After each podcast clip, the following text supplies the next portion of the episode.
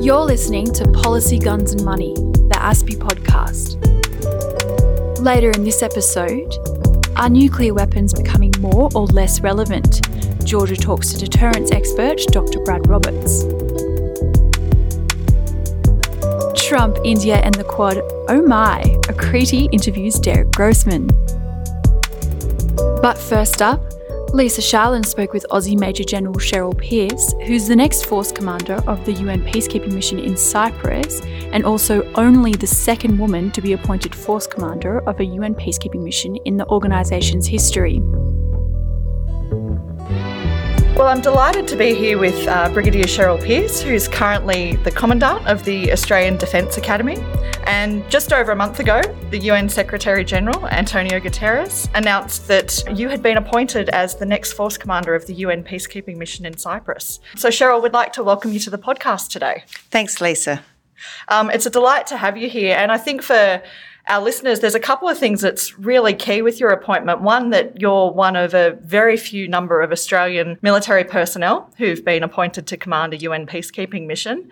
And also you're the second woman who has been appointed to command a UN peacekeeping mission in its 70-year history. So I think that's quite significant. It was a real privilege to be nominated. And then certainly through the selection process, I wasn't sure that whether I would be the one that they wanted. And I was pleasantly surprised that I was selected, and now I'm really looking forward to the opportunity and the challenges ahead.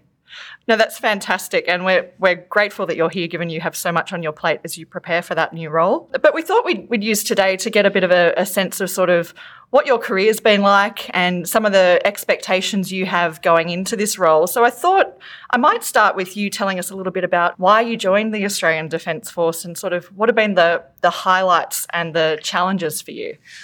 No, thanks, Lisa. Look, I joined as a young 18-year-old and from country South Australia. I knew that I wanted to be part of something larger than myself, and I didn't really have a strong understanding of what the military was about, and I joined in 1985 as part of the first year of integrated training. So females and males, it's the first year that we trained together. And it has been a journey of firsts from there over my career. And I look back fondly. I have no regrets. I've had a great career thus far and a lot of opportunities which I've really relished. And the highlights for me have been those command opportunities. And right back as a young lieutenant, as a platoon commander, training recruits at Kapuka and watching and being part of their development from they joined, as young 17, 18-year-olds. I was only 22 at this stage, but I thought I was old and wise.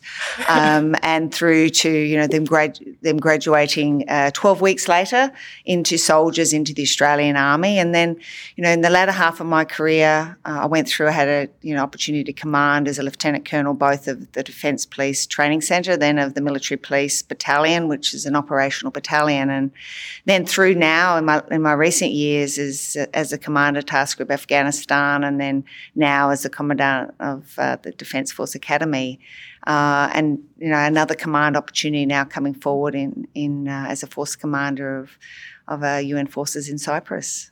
So they would be the highlights. Look, the challenges have, I look back and reflect on my younger self. As a female, the challenges were significant. I look back at that first 10 years, that first decade, and reflect more about I wish I had used my voice. You tried really hard to stay under the radar, and you really wanted to be grey and fit in as part of the team. You didn't voice your own opinions. You really wanted to be part of the group. So that I look back now and I really encourage our young officer cadets and midshipmen about having their voice going forward. Other challenges were, my background being military police, is really within the military getting them to understand the legitimacy of the role of military police in the Australian Army, and both domestically and operationally. And that brought certainly a lot of challenges with it. It's an incredible career, and I think you alluded to some of the challenges, particularly early on, being a woman serving. And as you'd probably be aware, one of the challenges for UN peacekeeping is that there's only around sort of 4% of the military component is female, and there's a real effort internationally to double that. And I think you're in quite a unique position, having not only having your command post, but you're now the commandant of ADFA, the Australian Defence Force Academy, and that has been, I guess, an area where a lot of Australia's attention has been focused on recruiting and fostering women into the Defence Force. So how do you think we're tracking on that front? I think we're very much focused. The ADF and certainly under General Campbell is very much focused in really creating that inclusive and diverse workforce, and really being able to target opening up all the employment categories now to allow women to join and do whatever you want to do, to be what you choose to be in your career and not be limited by your gender. In doing that, it brings its own challenges as we try to recruit into those employment categories that haven't been traditionally open to women. The ADFA at the Australian Defence Force Academy, we have 25% females at ADFA, and it really is aligned to what's Defence's intake. So if we talk about intake, Army is at about 20%, Navy 30%, and Air Force at about 40%, and we represent that. The challenges for Defence now is if we're sitting at 17% within our workforce, is those that we attract in, is how to retain them and really focus in some of the initiatives and creating the work environment where we would be respectful to all that wants it to be a place of choice for work for women as much as it is for men. No, I think that's a very fair point, and one that's not unique to Australia. A lot of militaries are facing this at the moment. And another aspect that I think is quite interesting to explore is this concept of leadership. You're going into a force commander post. You've had extensive experience throughout your career. What leadership qualities will you bring as the force commander of the mission in Cyprus? Look, I sort of tell people, what do you bring differently and what makes you different from a male? I said, I don't know, I haven't been a male, so I can't comment on that. But for me, leadership to me is about being authentic, being who you are. You can't be anybody else. And when you face challenges or it is a difficult environment, you have to be true to yourself. Humility as a leader is a really key characteristic or a key value that I have. Being respectful to everybody. It doesn't matter where their culture, their background, their rank. It's being respectful and communicating in that way. And I'd linking into communication. A lot of people don't like having the difficult conversations. It's really important to communicate openly and be transparent, be fair, and be consistent in that communication. And lastly, as a leader, you've got to love what you do. And, if you don't do that, it doesn't come across like that. And so for me in the leadership in the appointment, there are two parts. There's one is about establishing the relationships and creating an environment where people feel like they've got a purpose and they can value add. And that's really important. But the bottom line is that I will have the legal authority to order. So as a female, it doesn't concern me as a command as a female, because in the end, it is that lawful authority. Establishing the relationships and creating the work environment, a positive work environment, is important to me, and that's certainly the part to work on. And then, the other half of my job, which is always in the UN, which is really that diplomatic, that political, that establishing the relationships and really working hard at understanding different points of view and really focusing on that active listening. Very quick, we always want to fix things, but it's actually listening is probably the other key element of leadership, which I'd like to think I can bring to the table. I think that's incredibly useful, particularly going into a multinational environment. As you said, I think there's so many important skill sets there that you'll be bringing to bear given your experience, which is really, really worthwhile. I guess just to sort of wrap up our conversation, and it's a point that gets raised sometimes in international contexts, is a little bit about Australia's history and engagement in UN peacekeeping. And as you would know, Australia has a very proud history. You yourself served in the UN mission in Timor. However, while Australia's contributions are really highly valued, our number of people that we have deployed at the moment is quite historically low.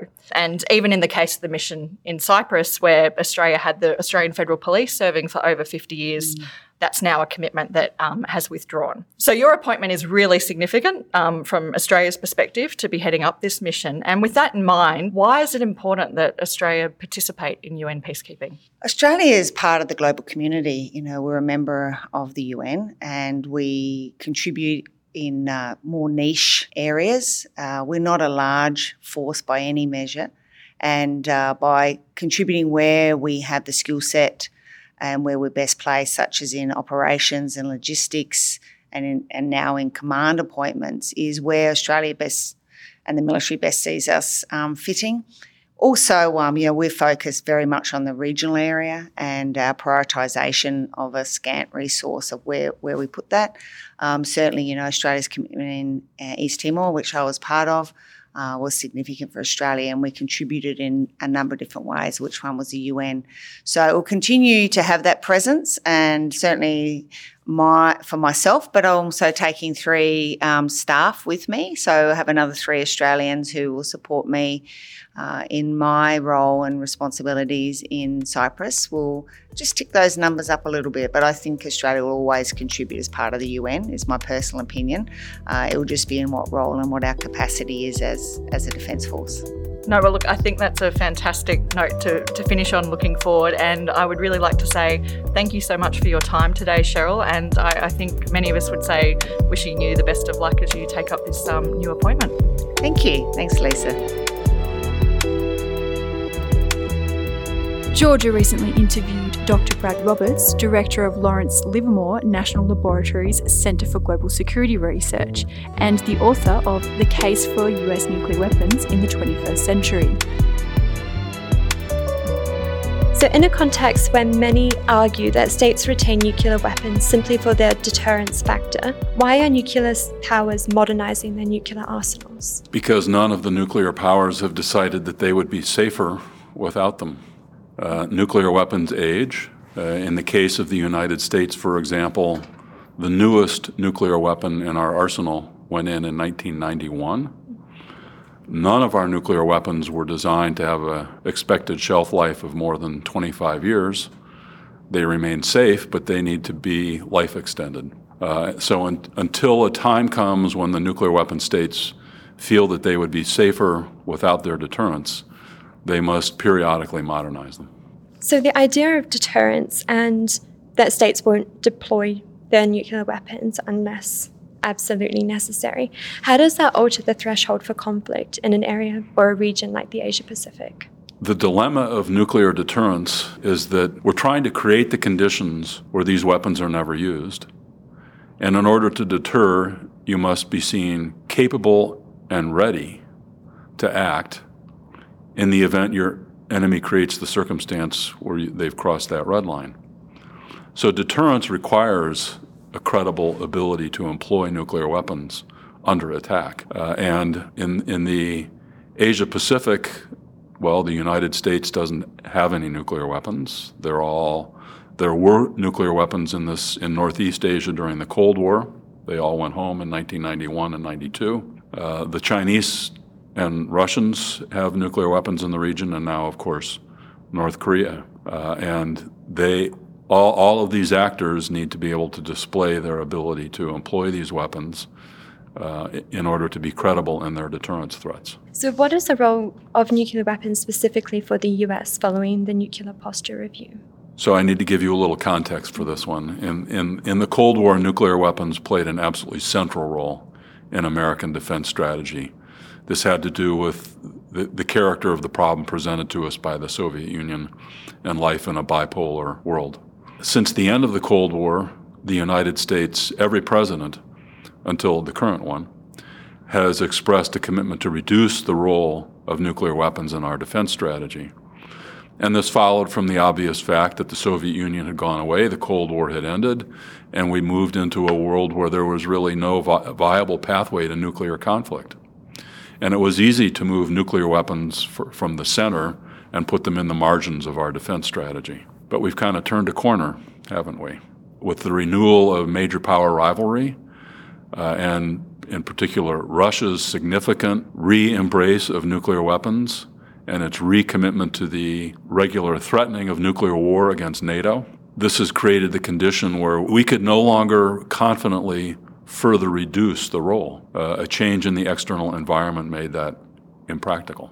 So today, the fundamental role of nuclear weapons in U.S. defense strategy remains to deter nuclear employment or other threats to the vital interests of the United States or an ally, to assure allies that these kinds of threats to them will not materialize, and to provide strategic stability so that neither Russia nor China believe that they can somehow gain an upper hand in the strategic military competition with the United States and thus dictate their terms for world order. So considering the current regional context and Russia's sort of resurgence in the use of nuclear threats, what impact has the Trump administration had on the U.S. extended deterrence to its regional allies in the Asia-Pacific? Well, an ambiguous one. On the one hand, the statements of the president during the campaign and his subsequent treatment of U.S. allies has raised questions about the degree of the American commitment to defend U.S. allies if they were to be attacked. I think these concerns, frankly, are overstated in the sense that it's one thing to hint at the possibility that allies might not be defended, and it would be another thing to stand by idly while their vital interests are being savaged somehow. I believe our alliance relationships actually remain very strong, despite caustic words occasionally from our president.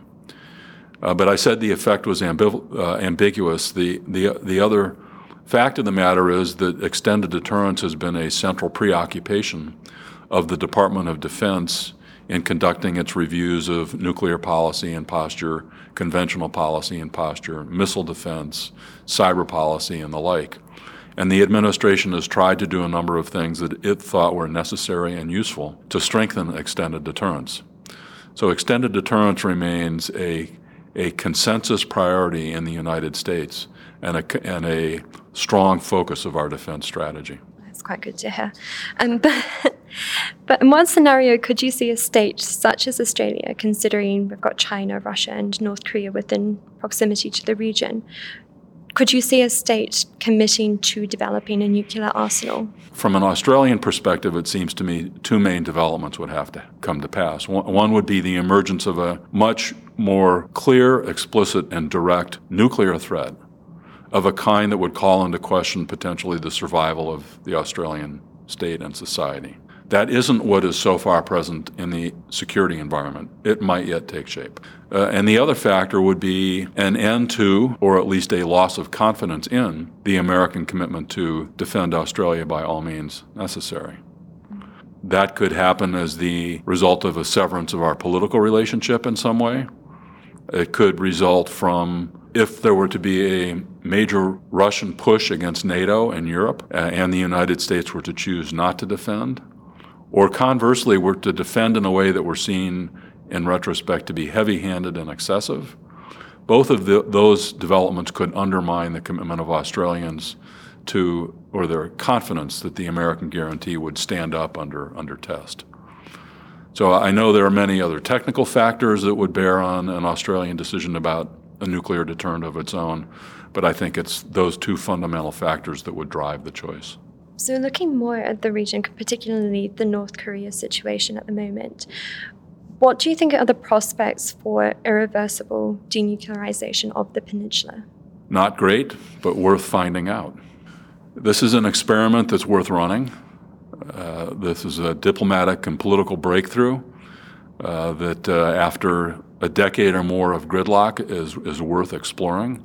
And it's conceivable that Mr. Kim would settle for what he's said he would settle for, a peace deal in which the existing North Korean state remains for the long term. But it's not likely, in my view. My concern is that it's going to take a long time for this to become clear which direction we're headed. And during that time, quite evidently, he continues to strengthen his nuclear and missile force while we continue to pause, and this will result in a kind of shifting military balance over time. And just looking at the U.S. domestic context, do you think that a change in government from a Republican to a Democrat leader would benefit or worsen the situation, considering that a lot of this has been based on the relationship between Trump and Kim Jong-un. The breakthrough follows from the personal dynamic between the two leaders, definitely. But the breakthrough wouldn't end with political transition in one or both countries, so long as there's a plausible chance for a peace for the people on the Korean Peninsula and in the region, and that eliminates a threat to all of the rest of us. I think any American leader is going to want to pursue that chance to a reasonable point of satisfaction. But no American leader is going to want to be strung out for a very long term and through uncertainty on all of this. Because, in part because what happens here is directly consequential to what happens in the Middle East, where we have an equally significant nuclear problem, but of a different kind. And do you have any final comments on the nuclear situation of the region or more broadly in the U.S. politics? Well, I think there's an additional factor in the nuclear policy landscape here in Australia that's worth a brief discussion, and this is the discussion about the future of the Treaty on the Prohibition of Nuclear Weapons, the so-called Nuclear Ban Treaty. In discussion among many U.S. allies is the question of what to do about this treaty. On the one hand, it seems like a perfectly useful and constructive protest vote, protesting the glacial pace at which nuclear disarmament has proceeded among the nuclear weapon states. But on the other hand, there is another hand, which is it's not just a protest vote. Allies who sign this treaty, who see it enter into force, will be obliged to not participate in any deterrence-related activities with a nuclear-armed state. This means that, for example, some of our space-based situational awareness capabilities, this is a form of cooperation that would have to stop because it's a part of the early warning for America of attack on Australia. And there's a related question for those who are attracted to the ban because of its protest attribute, and that's what constitutes real moral leadership on the nuclear problem. Those of us who work the deterrence end of the equation don't claim that all of the moral high ground is ours, but because these are, after all, deeply abhorrent weapons. And we would all be better off in a world rid of them. The moral high ground has to come from the taking leadership on the disarmament agenda in a constructive direction. A protest vote is not a constructive direction. Both ends of this debate, the deterrers and the disarmers, can agree that there's a long pathway to disarmament. It's not around the corner tomorrow. Well, let's work together on what the conditions are that we need to create that would make it possible to take those next steps. What are the next steps? We don't have even agreement on what the next steps would be. So I think there's an opportunity here for Australia, committed to a world free of nuclear weapons, committed to the Nuclear Non-Proliferation Treaty, but seeking to ensure that deterrence is effective for the problems for which it's relevant. It's possible to balance all of these pieces and to do so in a constructive way. What are the impacts of the US's current political situation and the ideas around the use of nuclear weapons on the long-term relationship with China? Uncertain. The long-term relationship with China is, of course, uncertain. Mm-hmm. We don't know what kind of China is coming. The Chinese don't know what kind of China is coming. We don't know if this is going to be a China that thinks with Mr. Putin, new rules or no rules, and is thus a caustic presence in our security environment? Or is it a China that becomes a partner, a part of the community that seeks to cooperate rather than seeks deference from all of us? We don't know what kind of China's coming. And of course, we don't know what kind of America's coming either. I'm deeply convinced we're committed to a rules-based international order and to cooperation with allies and partners to promote global goods. But I recognize that in this region there's uncertainty about what kind of America becomes. The nuclear question is trapped in the middle of all of that. We can imagine that nuclear weapons will remain in the background where they've been through essentially the entire nuclear era in the U.S.-China relationship. But they're creeping out from the background. We don't want them to come into the foreground. We don't want to have a nuclear competition with China. The Chinese don't want a nuclear competition with us. But how we manage this relationship when we promote transparency, the Chinese don't believe in transparency. We promote arms control, they don't believe in arms control. how we manage this unfolding nuclear relationship is a big unanswered question so far. Oh, thank you very much for sitting down with us. My pleasure. Thanks for the opportunity. And now you'll hear from Akriti, who interviewed Derek Grossman, Senior Defence Analyst for the RAND Corporation, on the Quad and Trump in the Indo-Pacific region. We see a dichotomy between President Trump's America First agenda and his administration's ambitious commitment to the Indo-Pacific region. How do you reconcile that? Well, thanks for having me. So I think Trump's America First policy is mainly about righting trade relationships throughout the world, also, of course, in the Indo-Pacific region. And so a lot of, really, when it comes to the Indo-Pacific, you got to look back at Trump's decision to pull out of the Trans-Pacific Partnership, or the TPP, because he thought that those trade relationships were unfair and that he wanted to forge ahead with bilateral free trade relationships with certain countries. Now, that does not necessarily take away from the Indo-Pacific strategy, which I've focused on quite closely during my time at RAND. And I think the Indo-Pacific strategy is correct in the sense that it talks about the need to ensure that the region is free and open, quote unquote, from coercive behavior from an unnamed country. And I think we all know that that unnamed country is China. Right. And so you can look at the national security strategy of the United States as well as the national defense strategy. And there is a lot of talk there about being able to push back on more aggressive Chinese behavior, especially in the South China Sea. And there are a lot of details on that I won't get into at the moment, but maybe in a follow-up question. Sure. Earlier this year, your foreign policy piece on India being the weakest link in the Quad generated some debate.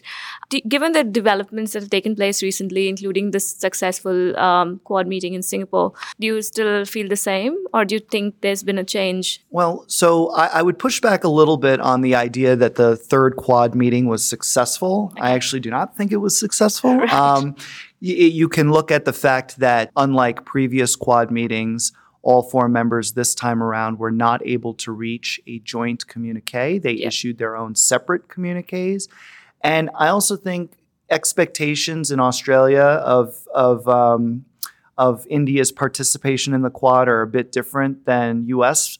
expectations. Right. And it's interesting because as I've gone around town these last couple of days here in Canberra, I've definitely gotten the Australian perspective, which seems to be that, well, Australia-India relations have traditionally been tense, and so you can't really expect that much. Mm-hmm. And when India talks about countering China's Belt and Road Initiative and talks about doing some softer, humanitarian assistance, disaster relief style exercises in the Quad, that those are big achievements.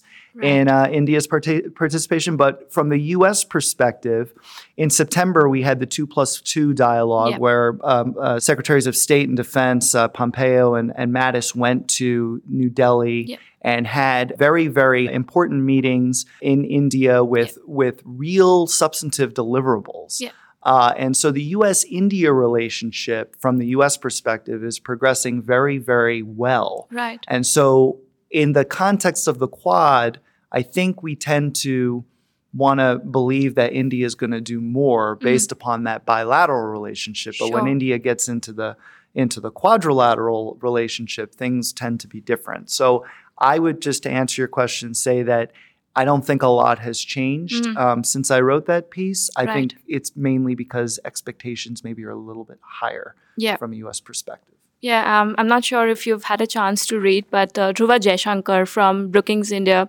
wrote an interesting piece on The Strategist, where he said that the Quad should be seen more as a matrix for facilitating more bilateral and trilateral, engagements within the Quad setup, which I thought was really interesting. So we could go on talking about it all day. I also understand that you advocate that the Quad should be expanded to include a Southeast Asian nation and Vietnam being an ideal candidate, according to you. Why do you say that? And why not Indonesia, given that, you know, Indonesia has a much larger economy than Vietnam? So just to be clear, I don't say any Southeast Asian country. What I say in the piece is a maritime counterclaimant country that is within ASEAN.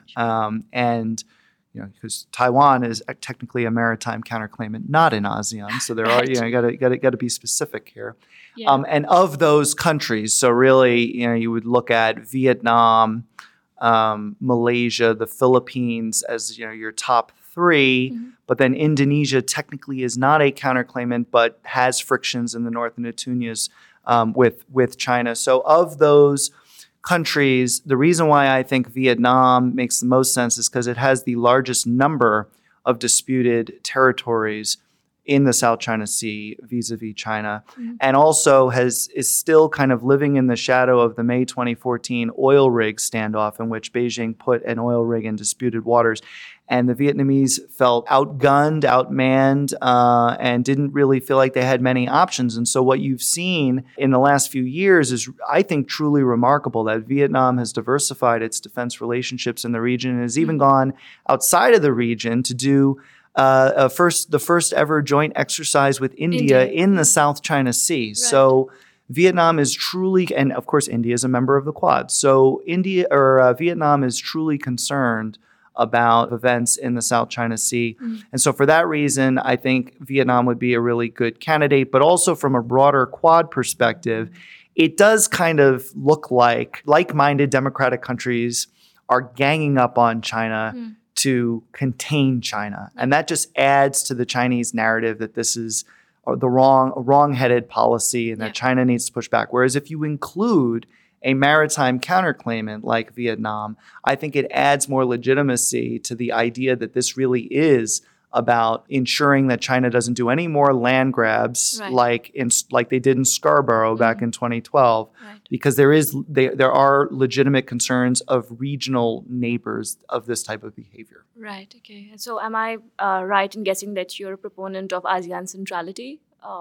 You know, advocating for ASEAN centrality within the Quad? Well, ideally, yes. Okay. But ASEAN is so diverse in its interests, it would be difficult. I mean, obviously, you know, everybody always points to Cambodia and Laos and Burma and Thailand. I mean, these are not counterclaimant countries, so they don't have nearly as much interest in the issue. But so when we talk about ASEAN inclusivity, ASEAN as a group, it would be difficult to convince them that they would need to play a role in those issues. But for the ones that are counterclaimants, obviously trends, at least publicly, seem to be going in the wrong direction. I mean, you could look at Duterte and how he said bye-bye to the U.S., hello to Beijing, but that hasn't really worked out too well. And the Philippine defense establishment is still forging ahead with very close relations with the U.S., doing exercises and other planning efforts to deal with China's military expansion in the region. Mahathir, you know, surprise election there in Malaysia, but and he's typically stayed to his non-aligned foreign policy, but he's also forged very close relations with Japan, and that I'm sure doesn't make China too comfortable, and also is now wants to renegotiate Belt and Road Initiative deals that were signed under his predecessor. So I'm not convinced necessarily that Malaysia is you know, totally middle of the line, not choosing between China and the U.S. yet. Sure. You might be able to argue, I think, persuasively that Mahathir is actually bending more toward Japan and the U.S. at this point than China. And in Indonesia, they thought they had a handshake agreement with China on the Petunias, the North Petunias region, and there have been a lot of fishing frictions there. Yes. And the Indonesians now are getting pretty serious about plussing up their military presence and maybe even consolidating their multiple agencies that they have for maritime law enforcement into a Coast Guard agency. So I think a lot is kind of churning beneath the typical headlines that ASEAN counterclaimants are, you know, just still middle of the road. I'm not entirely sure about that. I have this really, you know, this question that I need to ask you, and I've asked this question to a few Americans. Would you say that Trump is a symptom of a general current of isolationist, inward-looking tendencies within the U.S., or is he an outlier? Well, I think a lot of our yeah, that's a really tough question to answer. I'm sure. You know, I think there's a lot of reasons why Trump got elected, and most of them are not very well understood in America. I'm not going to go into all of those reasons because it's not, you know, my area of expertise, but suffice it to say, the United States has not always repositioned itself successfully to deal with the pressures of globalization. Mm-hmm. The United States, for decades, has been the number one proponent of globalization and free trade. Right. But when the effects of globalization finally started to take hold, and I'd argue that was maybe at least 20 years ago, the United States did not respond well, in my view, to losing jobs to other countries, namely to China, to India, to elsewhere, did not come up with new economies and new ways of putting those out of work people into jobs. And those people got frustrated. And the reaction, I think, over time is kind of what we're, you know, it's a long tail of a reaction that we're kind of seeing now play out. And congressional gridlock as an example of, you know, rural versus urban areas. I mean, obviously, rural areas tend to, have more problems with finding employment, and there's some jealousy about urban areas and how there's more employment there in those places. So I think that has been a key issue, response to globalization. And Trump, I think, is kind of an example, the latest example of how that's playing out. Thanks very much for your time this morning, Derek. It was great talking to you. Okay, thanks. Yeah, it was great to be here. That's it for this episode of Policy, Guns and Money. Our last episode of the year will be out on the 20th of December. You'll hear from ASPI's Executive Director, Peter Jennings, for his assessment of the biggest moments of 2018 and the state of the region for next year.